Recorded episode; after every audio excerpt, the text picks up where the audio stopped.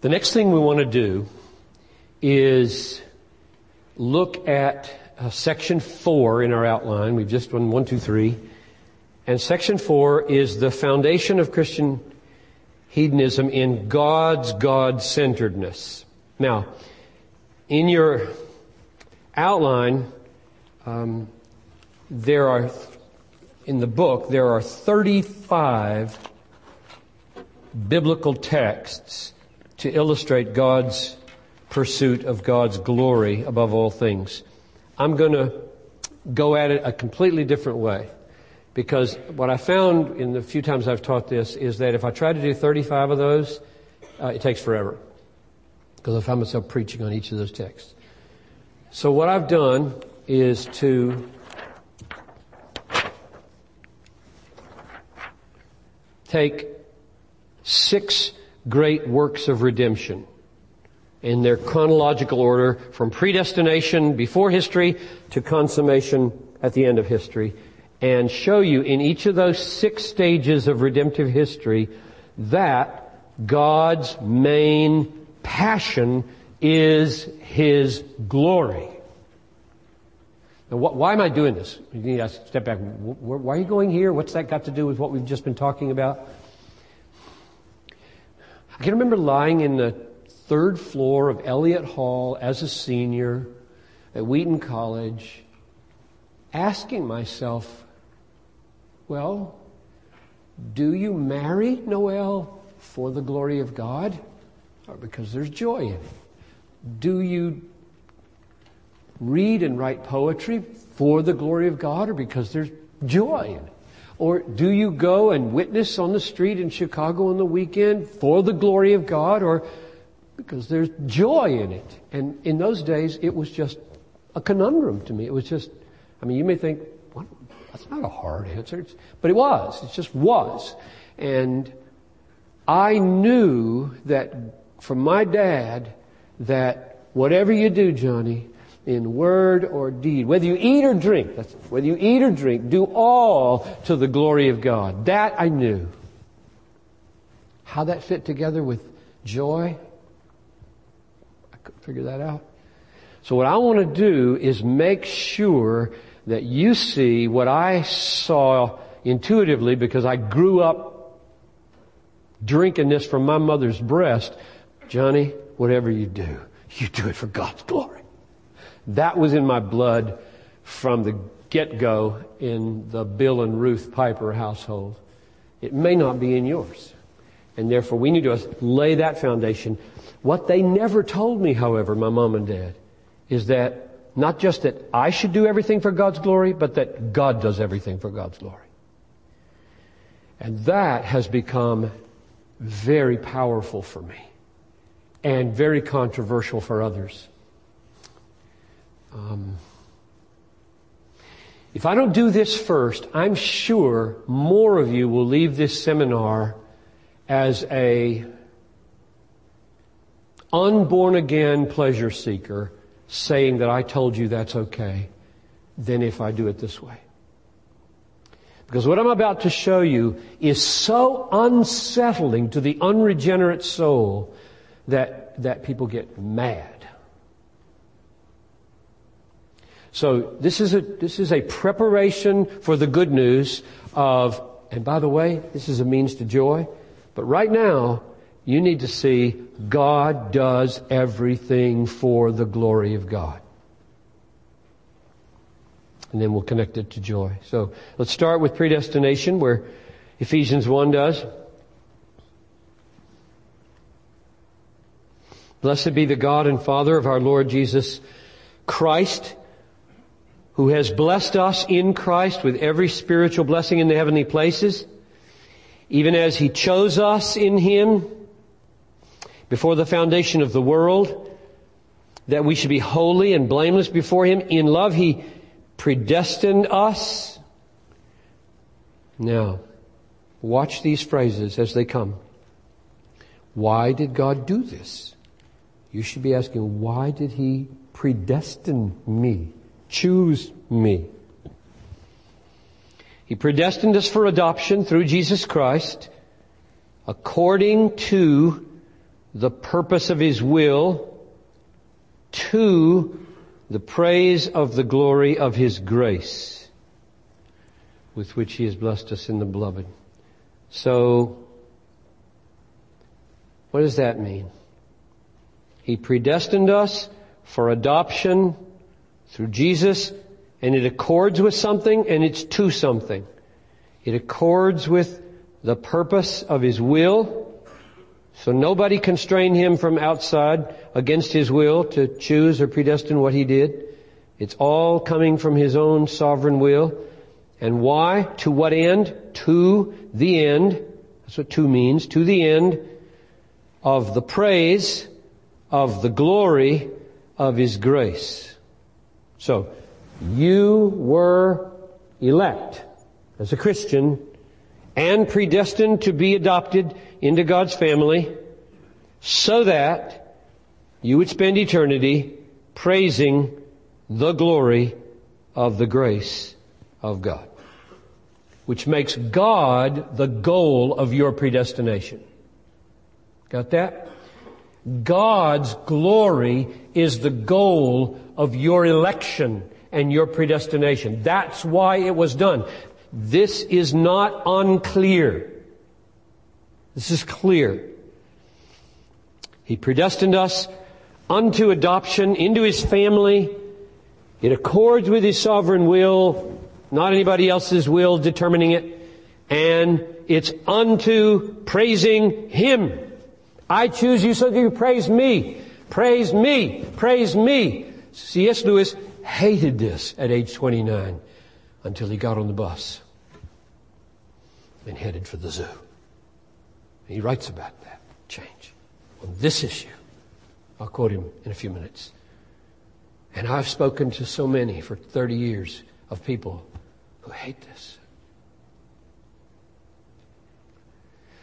I hope you don't. It, it can, you can ask questions. I mean, I did. I mean, I wrestled with this for years. Asking questions humbly. How can this fit with other texts? That's fine. That makes you a thoughtful uh, theologian. But to say, I'm, if that's the way God is, I'm out of here. Then I pray that not happen.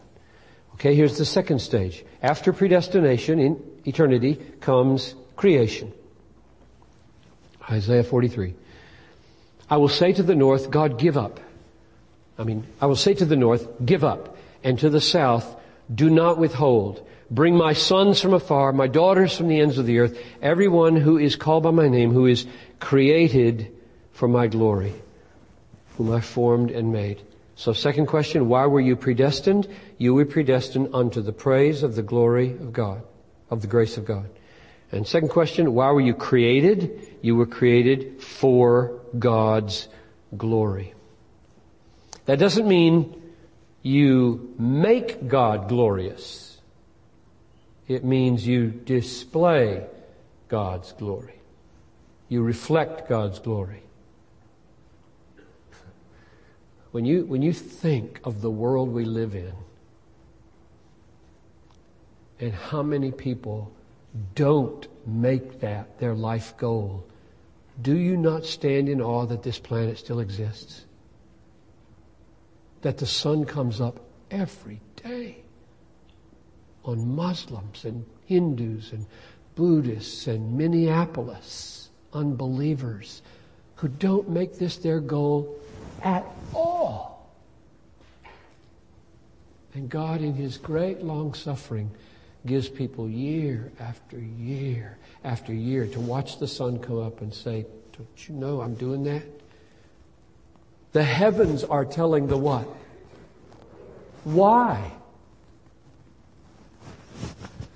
So that the world will see and start praising Him and living for Him. I created you for my glory. So my picture is that Adam was created at a forty-five degree angle as a mirror. And the glory of God shone here and glanced off here, and Eve saw it, and And she loved it and delighted in it. And and he was a forty-five degree angle. And when Satan came, Satan said, you don't have to be a recipient all the time. You can become glorious. what's happening right here, if you would just turn around, this shining would shine on the ground, and you would be that. And they did it. And when you turn a mirror over, what does it do? It doesn't shine. It casts a shadow. And they saw the man-shaped shadow on the ground, and they thought it was glorious, and they've been living to promote it ever since. You do. Apart from the Holy Spirit, you have turned your back on God, but you still exist in His image in that you cast a an image on the ground that's really amazing. And it is amazing. I'm, I'm going to preach on Sunday that humans are amazing. We can get to the moon. We, we can shoot missiles that land on particular bedrooms a thousand miles away. We can produce medicines that conquer polio. We, we, humans are amazing with their back to God, because this shadow is awesome. It is awesome. And that's why it's so hard to get people saved. The world is awesome. They just got their back to God. They can't see God. They don't know that He's awesomer. It's like a million times awesomer. And our job is to, since we've been put back at the forty-five degree, is to keep our mirror clean so that we shine. Let your light so shine before men that they may see your good deeds and give glory to your Father. That's what we're about. But we're, we're not so good at it. So creation for His glory. Third, incarnation.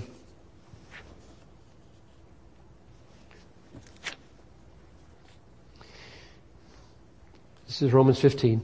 I tell you that Christ became a servant to the circumcised to show God's truthfulness in order to confirm the promises given to the patriarchs. Okay, stop there. In order. So Christ became a servant. That is, He became human, according to Philippians two, five following. He became a human, and he, and he was a servant, even unto death. He became a servant to the Jews, circumcised, to show God's truthfulness. So that's one goal, to show His truthfulness and to confirm promises. So God is a truth teller, and He keeps His promises. And that's not all. That's Jewish purpose, to magnify God's truthfulness and His promise keeping. And in order that the Gentiles, that's the rest of us, might glorify God for His mercy. So why did He come? Why did Christ come to be a servant? Answer, vindicate the truthfulness of God, show that the promises will be kept, and then declare and show and enable the Gentiles to make much of God's glory because they're getting mercy. I used to argue with students who had to write uh, position papers at the end of their seminary career, different seminaries, and we'd talk phone or in person about this closing paper that was to take all their seminary career and put it in a paper called the integrating paper. Now, what integrates everything you've learned? All the Bible, all theology, what is the big overarching integrating motif or thesis or reality? And And people would choose kingdom of God, and and they would choose love of God, and and they would choose covenant, and they would, and some, if they hung around me at all, would choose glory of God, or if they'd read Edwards. And then I would get into arguments if they didn't choose that, like they chose love of God. And I would take them here, and I would say, okay, now just tell me, logically and in God's way of doing and thinking, how does the glory of God and the mercy of God relate here? In order that the Gentiles might glorify God for His mercy. And my argument was, and is, that mercy is precious. It is infinitely precious. I'd be dead without it. I'd be in hell a long time ago without the mercy of God. But it's not the end. The end is that I would on the basis of having been treated so mercifully, spend the rest of my eternity making much of the glory of God that showed me mercy. So ultimately, if you want to really go to the ultimate uniting motif of everything, it, it would not be mercy. That's real high, but it would be the glory of God. That's what I see here in verse nine. That's incarnation. God did it for His glory. Now, propitiation. We're right at the center of, of Christ's work, right at the center of history, in fact, with the cross. God put Christ forward, Romans three twenty-five. God put Christ forward as a propitiation. That means a an act by which wrath is removed, taken away, drained, absorbed. God put Christ forward as a propitiation by His blood, that is His bleeding to death on the cross, to be received by faith. This act of propitiating God's wrath through the death of Christ, to be received by faith, this act was to show God's righteousness. So that's the reason. He did it this way. To show His righteousness. Because, why did He need to, why did He need to prove that or show that? Why does He need to show anything? Because in His divine forbearance, patience, He had passed over former sins. So why is that a problem? Why, why did He need to show His righteousness? Because He had passed over former sins. I mean, what's the problem? Why do you need to have your Son die in order to m- magnify your righteousness just because you forgave sins in the Old Testament? And here's the reason. When God passes over a sin and does nothing fitting about it, no suitable punishment, He just passes over it, forgives, or lets it go, it looks as though His glory doesn't have any worth. Because sin means, according to verse twenty-three, which I didn't quote, three twenty-three, for all have sinned and what? Of the glory. Sin is defined in terms of failing to glorify God. I think that's what that verse means. So we all lack, fall short of the glory in that we don't treasure His glory, love His glory, live for His glory. That's what sin is. We treasure other things more than His glory, and therefore if God just passes over my trampling of His glory, it looks like He approves the trampling of His glory. And He doesn't. So how's He going to vindicate this? This looks so wrong. This looks so unrighteous of God to just pass over glory trampling sins. And the answer is, um, I, I don't take that lightly. I take it so seriously that if I forgive those who are trampling it, I forgive them on the basis of trampling my Son. I will trample my Son. I will vindicate the worth of my glory by punishing my Son instead of punishing you. That's what's going on here. Which means that at the very heart of the cross and the propitiation is God's passion to vindicate God. Right? Passion to save, for sure. We're getting saved. But we're not getting saved without any reference to His glory. Like, oh, I'll just save people. We'll just sweep sins under the rug of the universe. Let bygones be bygones. That's not the God of the New Testament. It was very costly for us to be shown mercy. It was to show His righteousness at the present time so that He might be just and the justifier of the one who has faith in Jesus. Awesome paragraph. That may be the most important paragraph in the Bible. That's propitiation. Two more. Sanctification. Here's a prayer of Paul for you and me. To be holy, to be sanctified. Watch how it develops. It is my prayer that your love may abound more and more so. That's right at the heart of what it is to be holy, is to be a loving person, abounding more and more with knowledge and all discernment, so that you may approve what is excellent, and so be pure and blameless for the day of Christ, filled with the fruit of righteousness that comes through Jesus Christ. Right on cue, to the glory and praise of God. Now, what makes this so remarkable is that he's praying. Who's he talking to?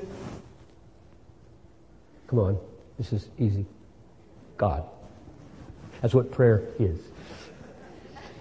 And it is my prayer. He's talking to God.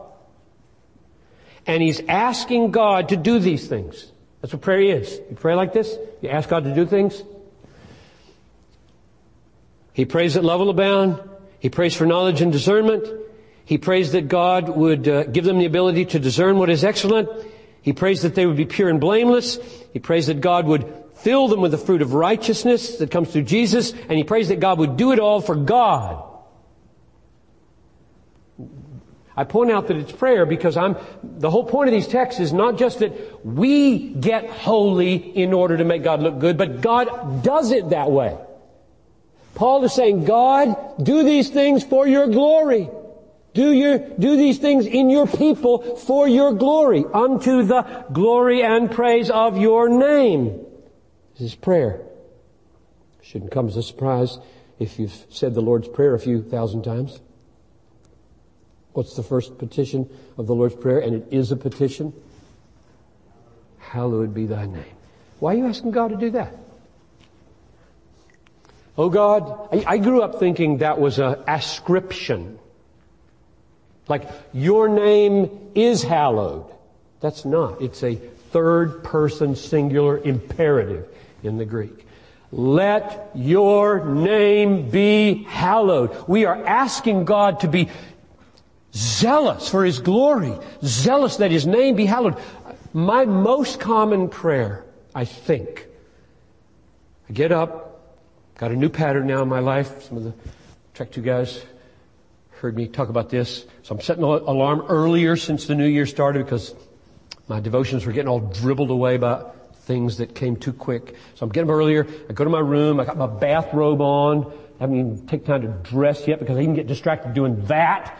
Got my slippers on to keep my feet from getting cold. I got a blanket by my prayer bench to throw over me because it's cold in my study. And I go to the window and I look at the city. I've got a magnificent cityscape of downtown Minneapolis. And I think of the thousands of unbelievers there. My most common prayer as I move in my concentric circles out from me to my family, to the elders, to the city is, God, cause your name to be hallowed. It's not hallowed in Minneapolis. The I D S Tower and the Pillsbury Tower and the First Bank Building, International Tower. Thousands of people working there that don't hallow your name every day. Hallowed be your name, oh God. Use Bethlehem. Use all the churches of the Twin Cities. In fact, grant that your name would be hallowed in the churches. Make these churches radically God-centered places where the hallowing of your name is the highest value. That's a prayer. That's, that's the way he prayed for sanctification. And when I pray for my children, what do you, what do you pray for your children? I got four sons, four daughters-in-law, ten grandchildren as of Wednesday. Uh, Diane Audrey was born, number ten, down in Wheaton. So what did I pray for her? I've got a new baby to pray for every day of my life. I'm praying for my grandbabies every day of my life till I'm dead or demented. What do you pray for these ten little ones? Hallowed be your name in your, in their lives. May they grow up hallowing, cherishing, loving, delighting in, passionately pursuing you more than anything. Somebody, oh, is this letter? Oh, cool. I can even read it to you. Um, this letter, listen to this. I love her. I don't even know her. I love her. She lives in Texas. Um...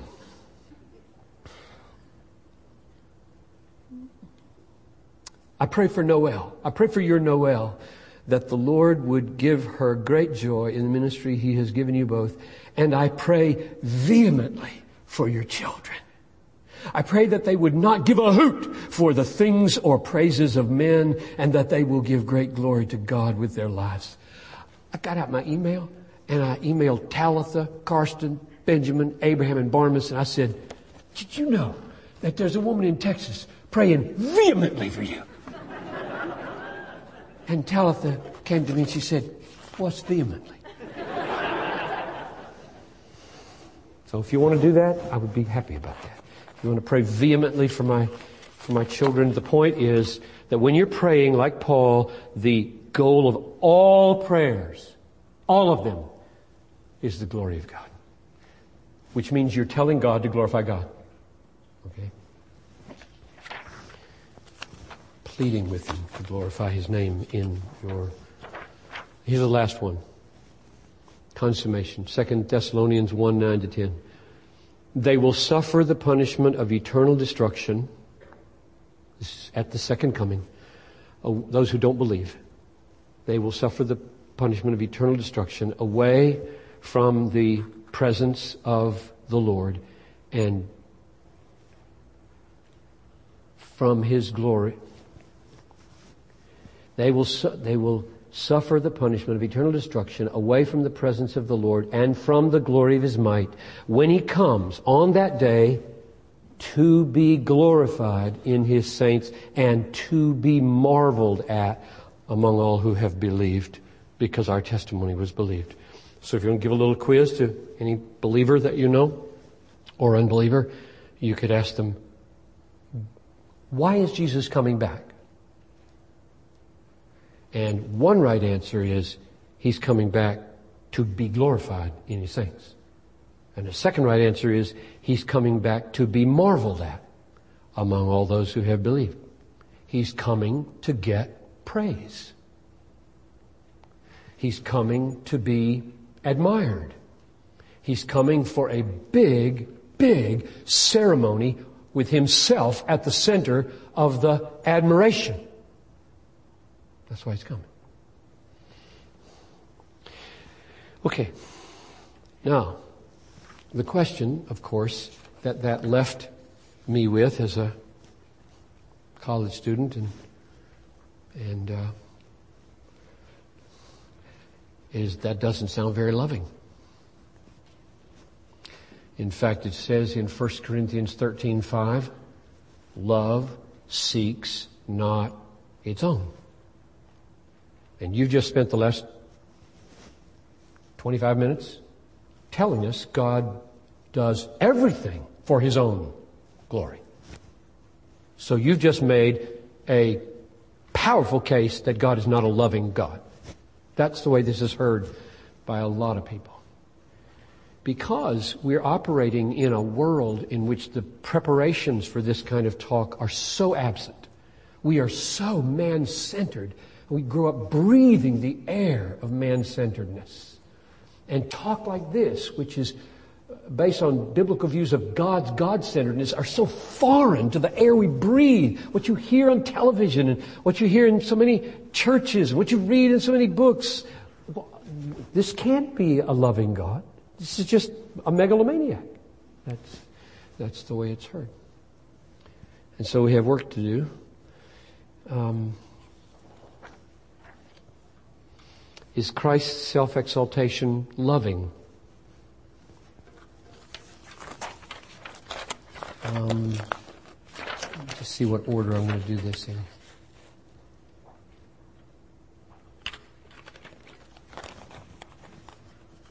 Yep, we'll do it that way.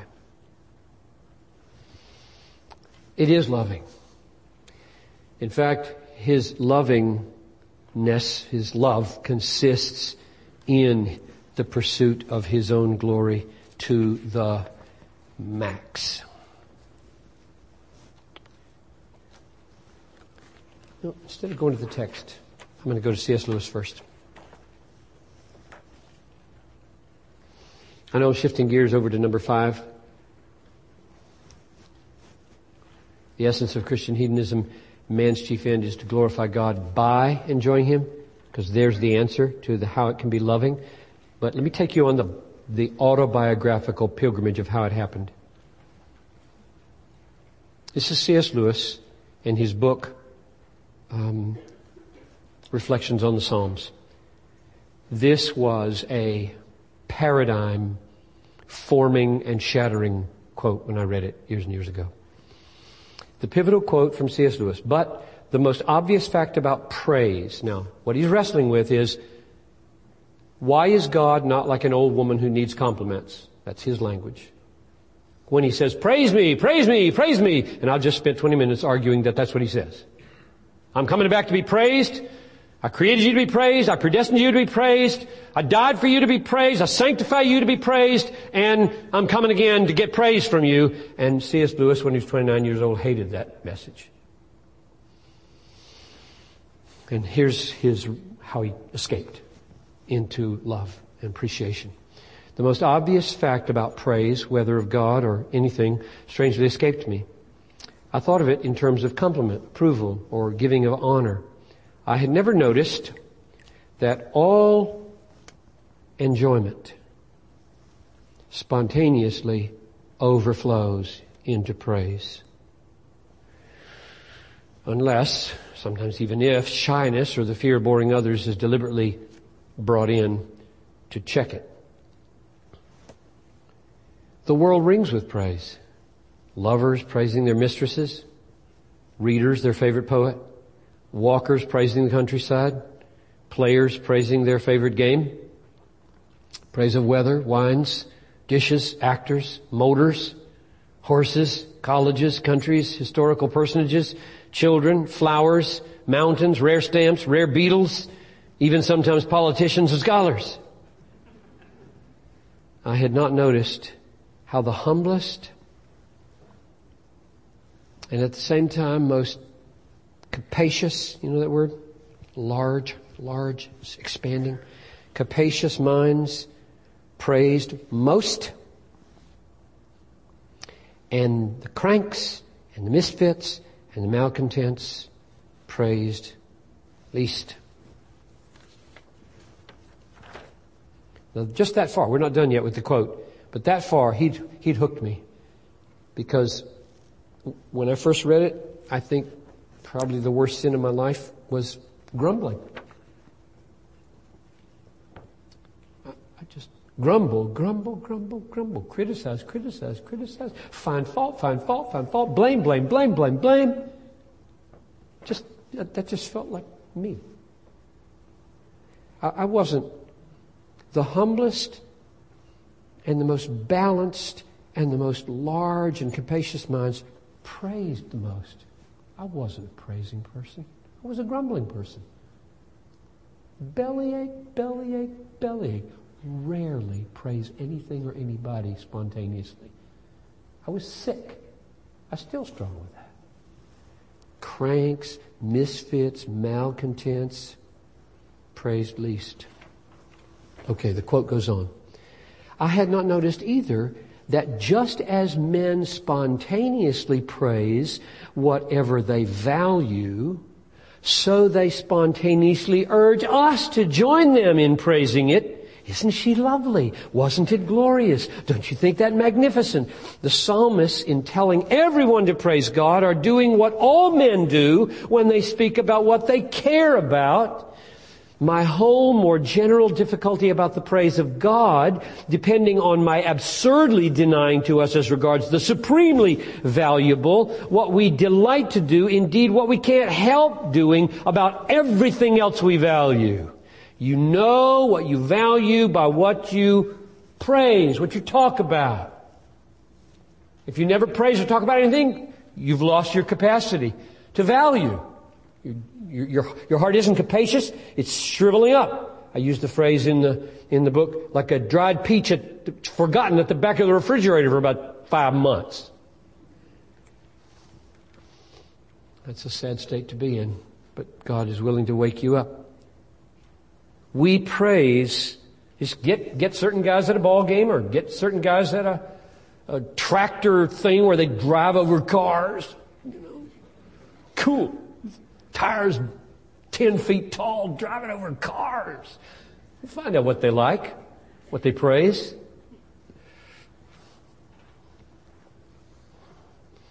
I think we delight to praise what we enjoy because the praise not merely, here comes the solution, not merely expresses the joy, but completes the enjoyment.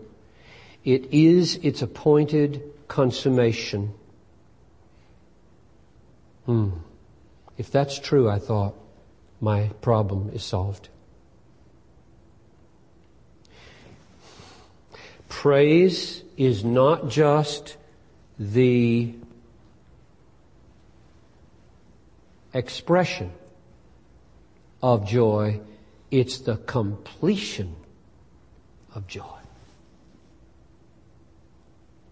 So, if God doesn't just reveal himself to us so that we can see and enjoy him, but also demands from us that we praise him, he's demanding that we not settle for anything less than complete joy. And that's the definition of love. Are you with me? It's mind-boggling. What you thought was megalomania is the definition of love.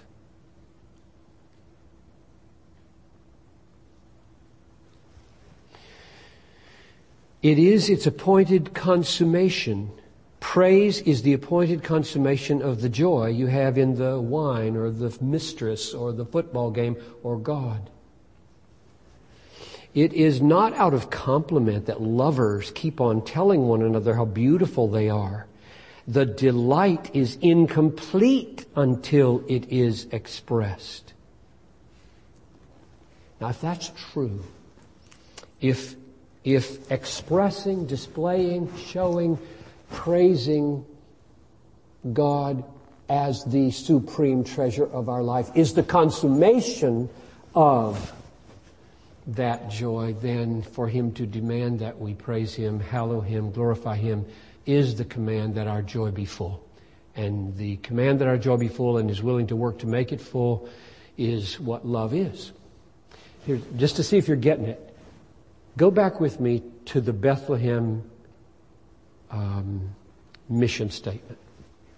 We exist, there it is, we exist to spread a passion for the supremacy of God in all things, for the joy of all peoples through Jesus. Somebody asked me one time, good question, so why don't you have uh, love for people anywhere in your mission statement?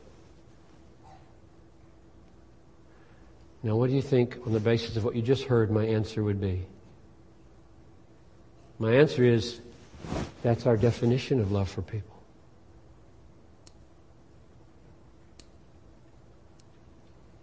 When we do that, at cost to ourselves, willing to die for that to happen, we're loving people. If you can spread a passion for God's supremacy into others so that they have joy forever, you have done the most loving thing.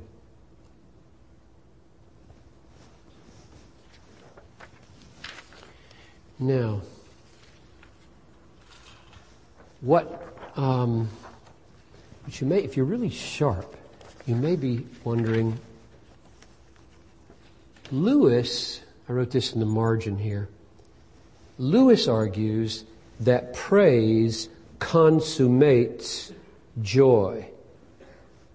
But when I described the essence of Christian hedonism, that's not quite what I said. What I said was that joy in God is the essence of glorifying him. God is most glorified in us when we are most satisfied in him. So we need another quote and then some Bible, because Lewis and Edwards are not Bible. Bible is Bible. But let's get Edwards on the overhead.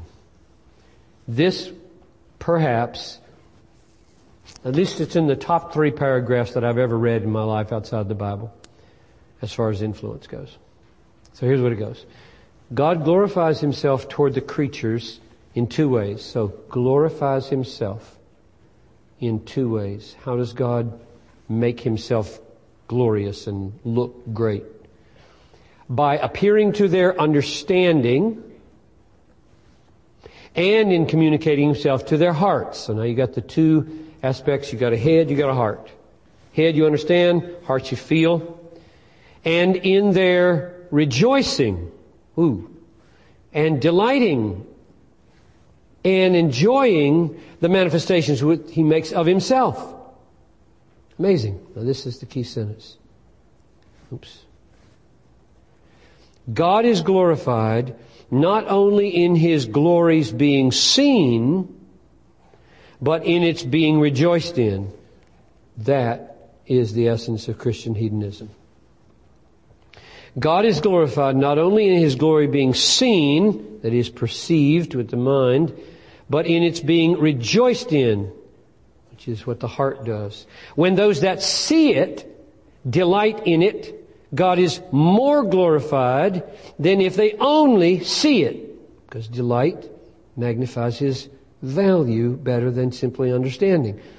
His glory is then received by the whole soul, both by the understanding and the heart. He that testifies of his idea, his seeing of God's glory, doesn't glorify God so much as he that testifies also of his approbation, that is approval of it and his delight in it.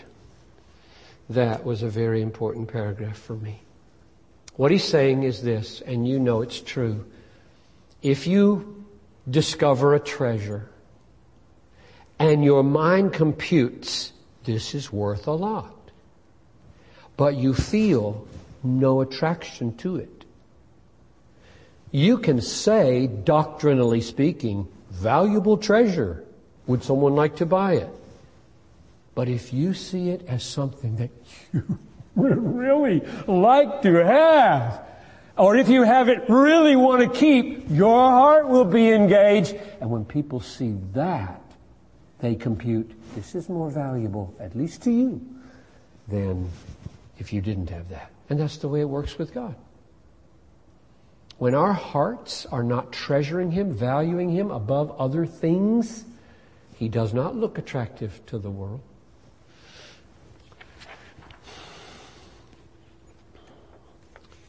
And what did I do with those texts? Oh, here we go. I have argued from Lewis and from Edwards that it is not megalomania that describes accurately God's doing everything for his own glory. It is, in fact, love. Now, where would you see that in the Bible? Let's go here. John one eleven, I mean eleven verse one. Now a certain man was ill, Lazarus of Bethany, the village of Mary and her sister Martha. It was Mary who anointed the Lord with her ointment and wiped his feet with her hair, whose brother Lazarus was ill. So the sisters sent to him, saying, Lord, he whom you love, get the love piece, is ill.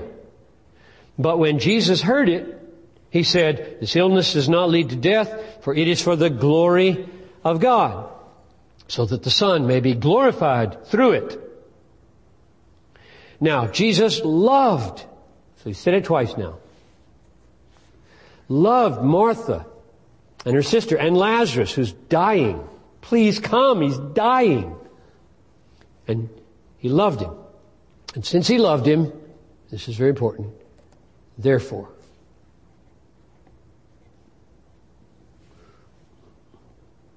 This is the Greek word, therefore.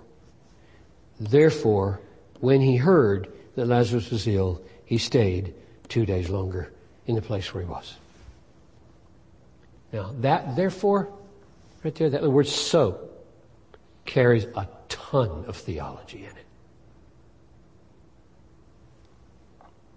How do you explain that? I love you, I love you. You're sick and dying, and since I heard that you're sick and dying, and I love you, therefore I will stay where I am until you are dead. It's not hard to figure out because he's given us the key right here, hasn't he? This death is for the glory of God. But think it through. I love you. I'm not going to save you from death right away. In fact, I'm going to arrange for you to die twice in this world. The only, I think Lazarus is the only person who ever died twice. No, that's not true. So did Talitha, and so did one other person. the widow's son at Nain. So the three people that Jesus raised from the dead all died twice. So I'm going to arrange for you to die twice. And the reason this is love, to wait till have you die, is because revealing my glory to you is better than escaping death the first time. Does that work? Works for me. The argument is, I love you, and since I love you, I will let really hard and terrible things come into your life, because through them you will see more of me and my glory than if I didn't let hard things. Therefore, love consists in the superior revelation of glory, not the escape from harm and difficulty.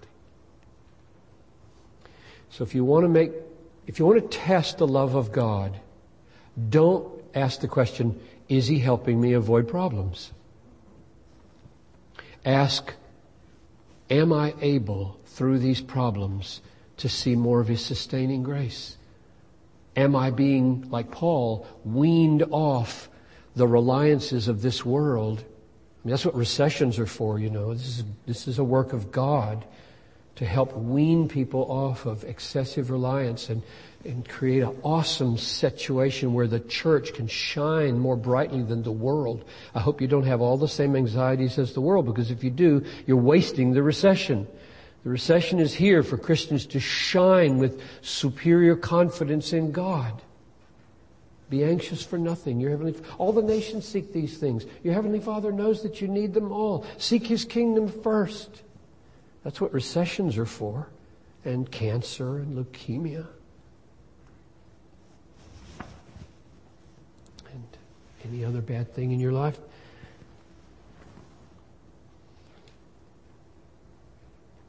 Listen to how Jesus starts his prayer. In chapter seventeen, when Jesus had spoken these words, he lifted up his eyes to heaven and he said, Father, the hour has come.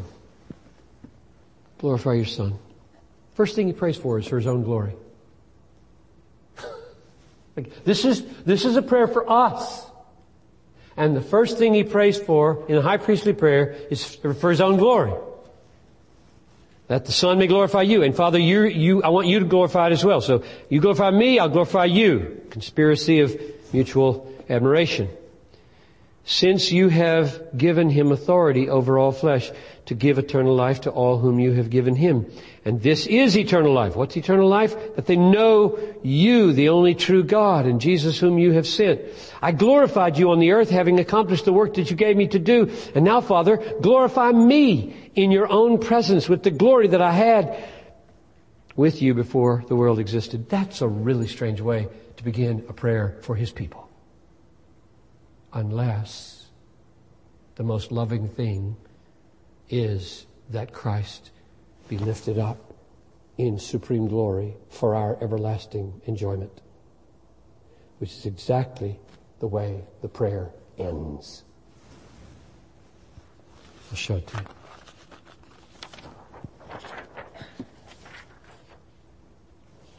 you. Father, he's, he's, this is the last verses of the prayer. Father, I desire that they also whom you have given me may be with me where I am to see my glory. Now there's the connection. First five verses, glorify me. Glorify me. Don't let me die in this grave. Bring me up. Surround me with millions of praising people at the throne as we sit together forever. And now, Father, when you do that, I want them to be there. To see my glory that you have given me because you loved me before the foundation of the world. O righteous Father, even though the world does not know you and I know you and these know that you have sent me, I made known to them your name, and I will continue to make it known that the love with which you have loved me may be in them and I in them. Now put these together.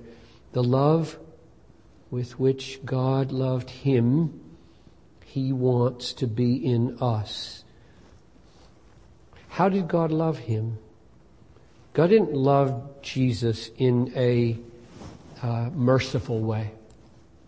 Jesus needs no mercy from God because he's perfectly deserving of everything good We need mercy because we're sinners. Jesus never sinned. He needs no mercy. How did God love him?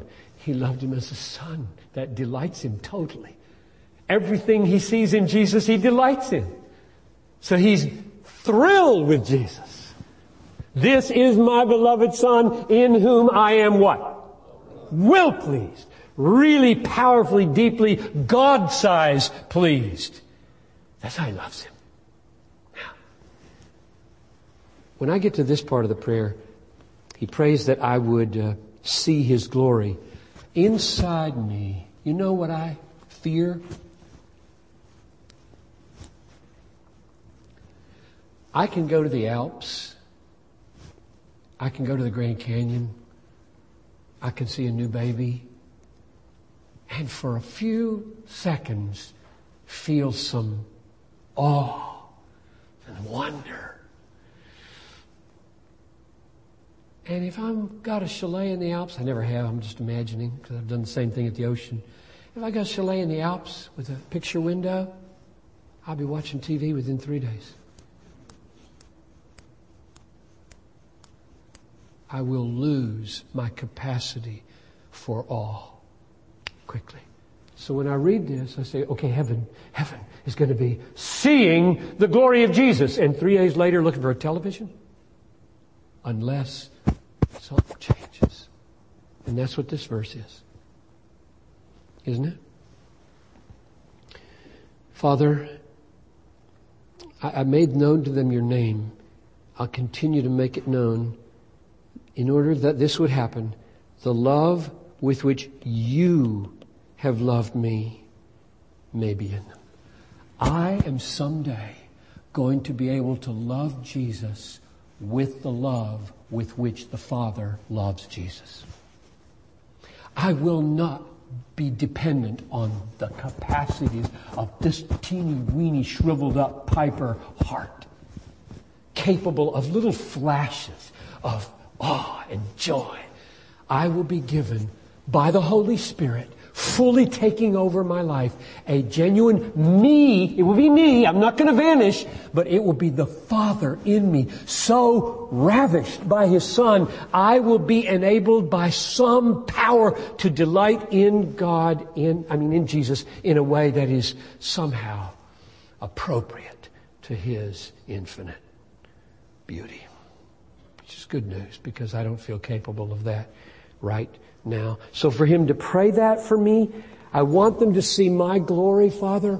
That sounds megalomania if you just take it like that. But if it's like this, oh God, surround me with redeemed sinners that I have died for, so that they now, for the first time in their life, in one sense, see the fullness of the glory that I am, so that they can have fullness of joy and and forevermore. Then it sounds like love. So we're going to stop here, but let me just summarize something from the beginning. Um, I said at the beginning that the way to solve your sin problem is not by stopping desire. You sin because you desire. The solution to that is not, I will no longer desire. The solution to that is first to be born again by the power of the Holy Spirit. I assume most of you are. I'm sure not all of you are. But if you are, then the next step is praying. Well, tomorrow we're going to spend almost the whole last section on how do you pursue this.